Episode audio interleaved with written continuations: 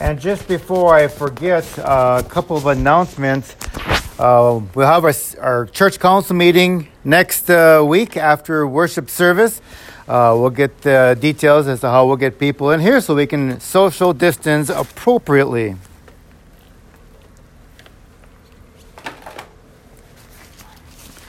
And also, we are looking for somebody to uh, do the lawn mowing up here. So, if anybody has any grandkids or knows of any kids or anybody out there that uh, needs a job, get a hold of Kevin and uh, so we can have somebody be good. I mean, this is a good, peaceful job up here. Just come up here, and I think they even supply the mower, if I'm not mistaken. Um, but get a hold of Kevin and uh, find somebody that might be interested in doing some mowing up here in the hill. All right. Oh, what a glorious day, isn't it?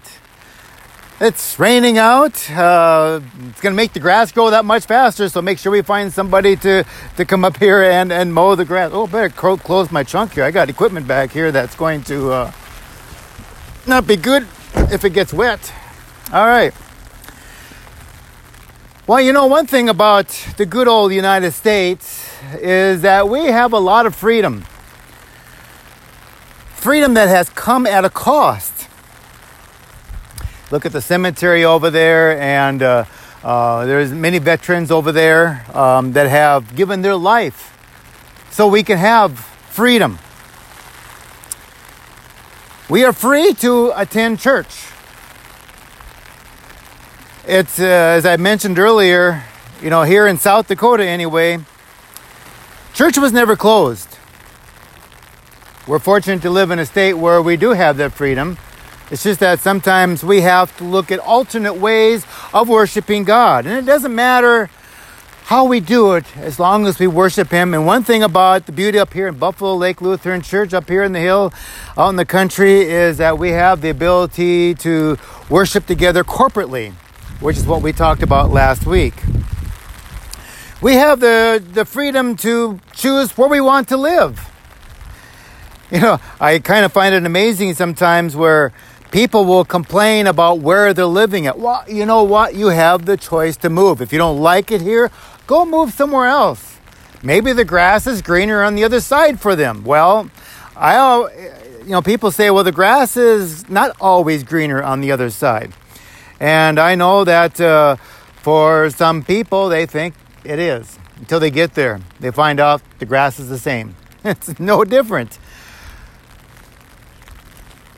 We have the uh, right to choose what we want to do every day. We can choose to come to church. We can choose to get up in the morning. We can choose to have breakfast. We can choose to go to town. We can choose to perhaps well, one of the big choices here in the United States and throughout the world is our choice of freedom and how we react with other people. With this coronavirus going on out there, it's not a good thing, folks. This coronavirus is is uh, is deadly. I happen to look at the stat sheet for here in South Dakota, and most of them that have died here in South Dakota are in the upper age group. But it's also affecting children as well. And the thing about it is that, you know, I've seen on TV where people have gone to the, they're going to the beaches and, and they're not wearing the face masks. They are not social distancing. And then they wonder why the numbers are going up because we have the freedom to choose what we want to do because we're invincible, right? It seems like we are invincible. So we can go, oh, it's not going to affect me. That virus is not going to get me. Absolutely not. We have the freedom to choose. In Deuteronomy 32 7, we're going to talk a little bit about remembering. Remember. Remember the old days of old. Consider the generations long past. Ask your father, and he will tell you, your elders, and they will explain it to you. I brought with me a couple of uh, U.S. flags I put out front here as a token for our Memorial Day. It used to be called Decoration Day long ago. In 1971, they made the official declaration of Memorial Day here in the United States to remember those soldiers who have gone on before us.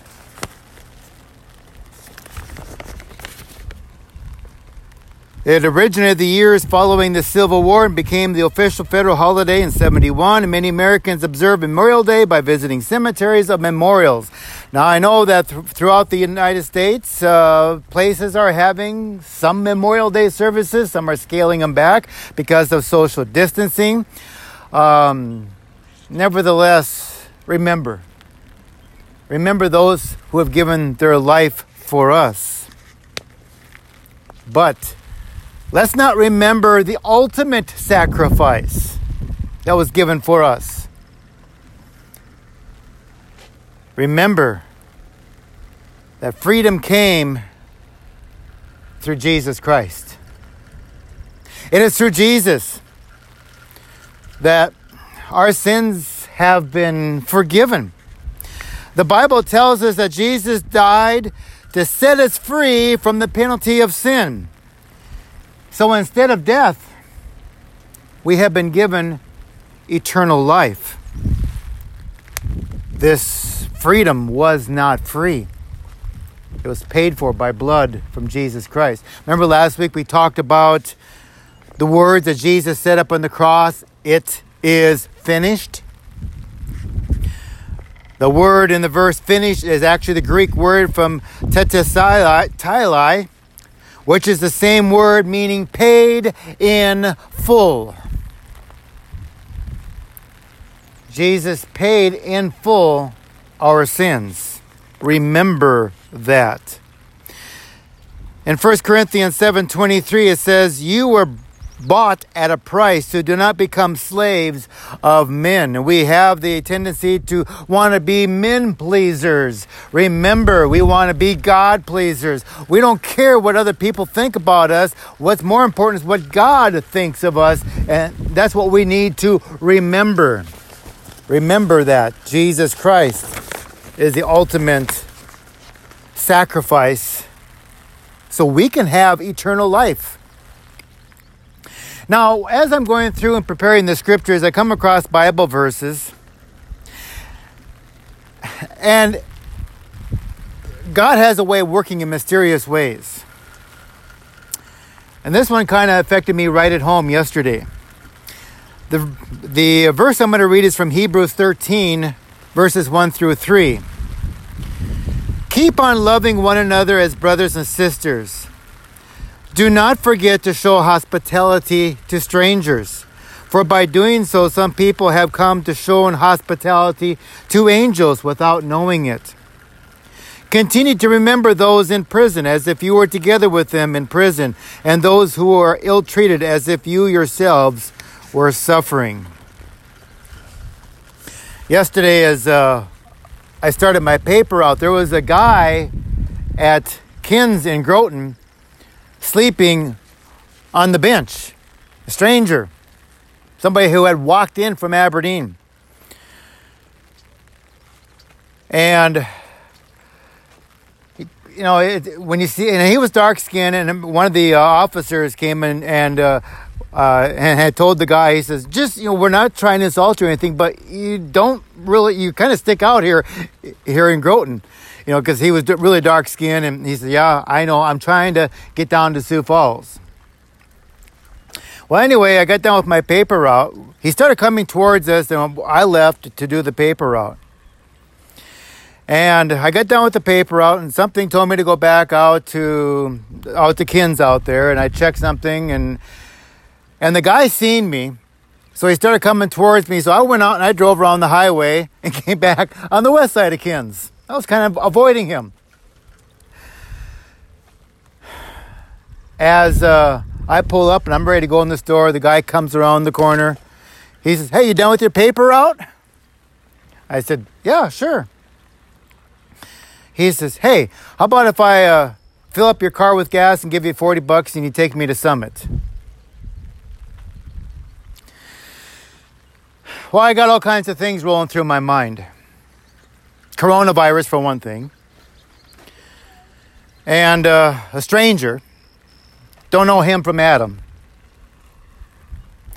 But something propelled me. I looked at my watch. It was about 6:30 in the morning. It's like, well, I got plenty of time. I says, sure, why not? So I took him to Summit yesterday morning. And we had a nice little chat. And we even talked about God. And then as I'm doing my sermon, this scripture comes out at me and points says, for by doing so, some people have shown hospitality to angels without knowing it. I wonder if I was being tested. I wonder if I was supposed to really show hospitality to him. You never know. You never know what God will put in front of us. So I, and as I dropped him off at Summit, I think we waved to each other about five times, waving back and forth. I'll, I'll never see him again. But you, that's you know that's we talk about that. We talk about well, how are we supposed to treat other people around us? You know, most people probably would have said, oh, "I'm not taking. I'm not going to go out of my. Why should I go out of my way to take you all the way over to Summit? I mean, it is a long ways over there from Groton." You never know when an angel might come in your midst and you don't know it. Remember, we talk about remembering, and I'm going to talk a little bit more about it.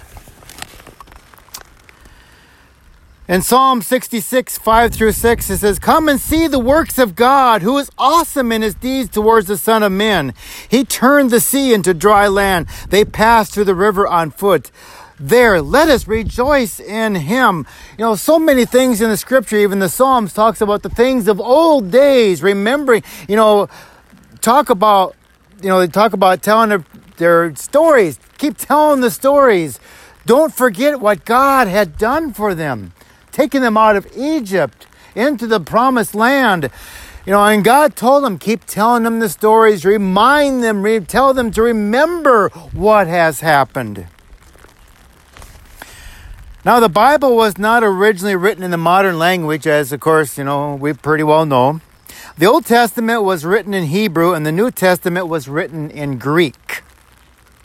Most of the references to God remembering sometimes remembering something are actually in the Old Testament. So we really have to look to the Hebrew to deduce the meaning of the phrase God remembered. You will see that phrase throughout the scriptures God remembered. Now, the biblical Hebrew includes only about, get this, 8,000 words, arising from only about 2,100 root words. Compare that to English of about 400,000. No wonder the English language is so complicated. Because of the smaller vocabulary, words in Hebrew often encompass multiple meanings and a range of ideas. In particular, Hebrew, Hebrew verbs that English speakers consider to be merely mental processes actually include the physical outcome or expected activity of that mental process. For example, the verb shema translates to hear, but actually means to hear believe, and obey, act upon what was heard. Multiple meanings for the one word. Now, when the Bible says God remembered, the original Hebrew is zakar, Z A K A R, zakar. It means to remember. But it also means to bring someone to mind and then act upon that person's behalf. The biblical examples of remember include actions on the other's behalf are numerous. When God remembered Noah, he says, God remembered Noah, he made the wind blow on the earth and the waters subside. When God remembered Rachel, God listened to her and opened up her womb. So she was able to have children When God remembers something, He causes an action to happen. He turns his attention to someone and acts upon their behalf. God remembered, and so he caused something to happen. When we remember our veterans, it causes us to do something as well. We go to Memorial Day services. We'll go out maybe and decorate the graves. We will remember those who have given their lives for us. It causes us to do something. So the word remember is not just a simple word, but it's actually a very complex and causes us to go and do something. Oh, I have to remember to do this. And therefore we go and do it. In Jeremiah 31 34, when God describes the new covenant, he says, for I will forgive their iniquity and I will remember their sin no more. Here, God is promising not necessarily to forget sin, but rather to not act in accordance with what our sin deserves. He is not, remember, He's not going to take action against us for our sins. In fact, Mary makes the connection of God's remembering being a very physical act when she equates the living Messiah in her womb as God's remembrance of his mercy. Oh, yes and God remembers. You know, sometimes we wonder, is God still up there remembering us? Is you know, it seems like everything's so quiet. Yeah, we don't have His hand coming down here and doing the miraculous signs like He did in the Old Testament time and even in the New Testament time. But rather, God works through the hearts of the church. He works through the individual members. He works through us through the Holy Spirit. Remember, when Jesus left, He promised them the advocate of the Holy Spirit, and it is the Spirit that is at work inside each one of us. That's how God works today. He doesn't need to come down here and present signs. If we have to be presented signs, then we really truly don't believe. when that rich man was pleading to Lazarus to go tell my family, you know, that, that they should believe, no, they should believe. They don't be they don't need to be given signs. If you don't if you need a sign to believe, then you're truly not faithful to God. We remember all those who have fallen. You know, I used to, well, in fact, I still work in, for the city of Groton and I do the uh, trimming around the cemetery. We, I help out with that. I do some mowing out there. And you can't help but think about those individuals. I know the ladies were out there this past week putting up uh, flags on all the veterans that were out there, that are out there. As a reminder, so we can remember them in our hearts and our minds. And hopefully, we also remember Jesus Christ. Remember the uh, sacrifice that He did for us because He loves every one of us and He will remember our sins no more. He's going to take action say, I don't remember your sins no more. They are gone, they are blotted out. If only we could do the same thing. If only we could say those same words. I remember your faults no more, but we have a tendency to say, Oh, I won't. Uh, um, remember that I'm, I'm not going to forget about what you did. You know, I'll forgive you, but I won't forget. No, that's not what it's about. When we forgive, we forget.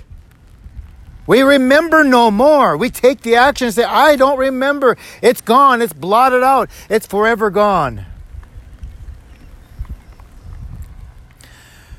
This is the day that the Lord has made. We should rejoice and be glad in it. Whether we have rain or sun or mosquitoes and flies and, and everything else that comes with it. Oh, it's such a lovely day. And you can say, ah, I'm nice and dry in my vehicle. but remember, God loves you wherever you're at. Whether you're at Buffalo Lake, whether you're in Sisseton, whether you're in Groton, whether you're in Beaver, whether you're in uh, Milbank, anywhere in the world. You could be over in China. You can be over in Taiwan. You can be in South Korea, North Korea, wherever the case might be. God is there. To those that want to receive Him and open up their minds and hearts to Him. I'd like to close with a psalm that most of us are pretty well familiar with the 23rd Psalm. The Lord is my shepherd, I shall not want.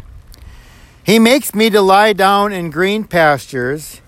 He leads me beside the still waters.